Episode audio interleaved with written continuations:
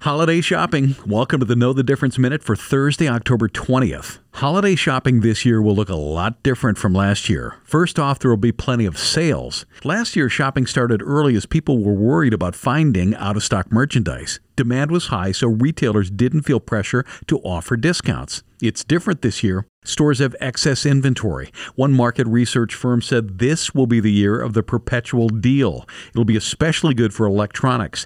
Discounts on computers expected to hit the deepest level since Adobe Analytics started tracking figures 2017. Walmart, Target, and Best Buy know it's coming. They've cut profit outlooks based on the need to offer deeper discounts. But expectations aren't high. One consulting firm forecasts growth as much as 7.5%, but when inflation is factored in, it's only a 1 to 3% bump. Others aren't even that optimistic. For Dave Spano, I'm Danny Clayton from Annex Wealth Management. That is your Know the Difference Minute.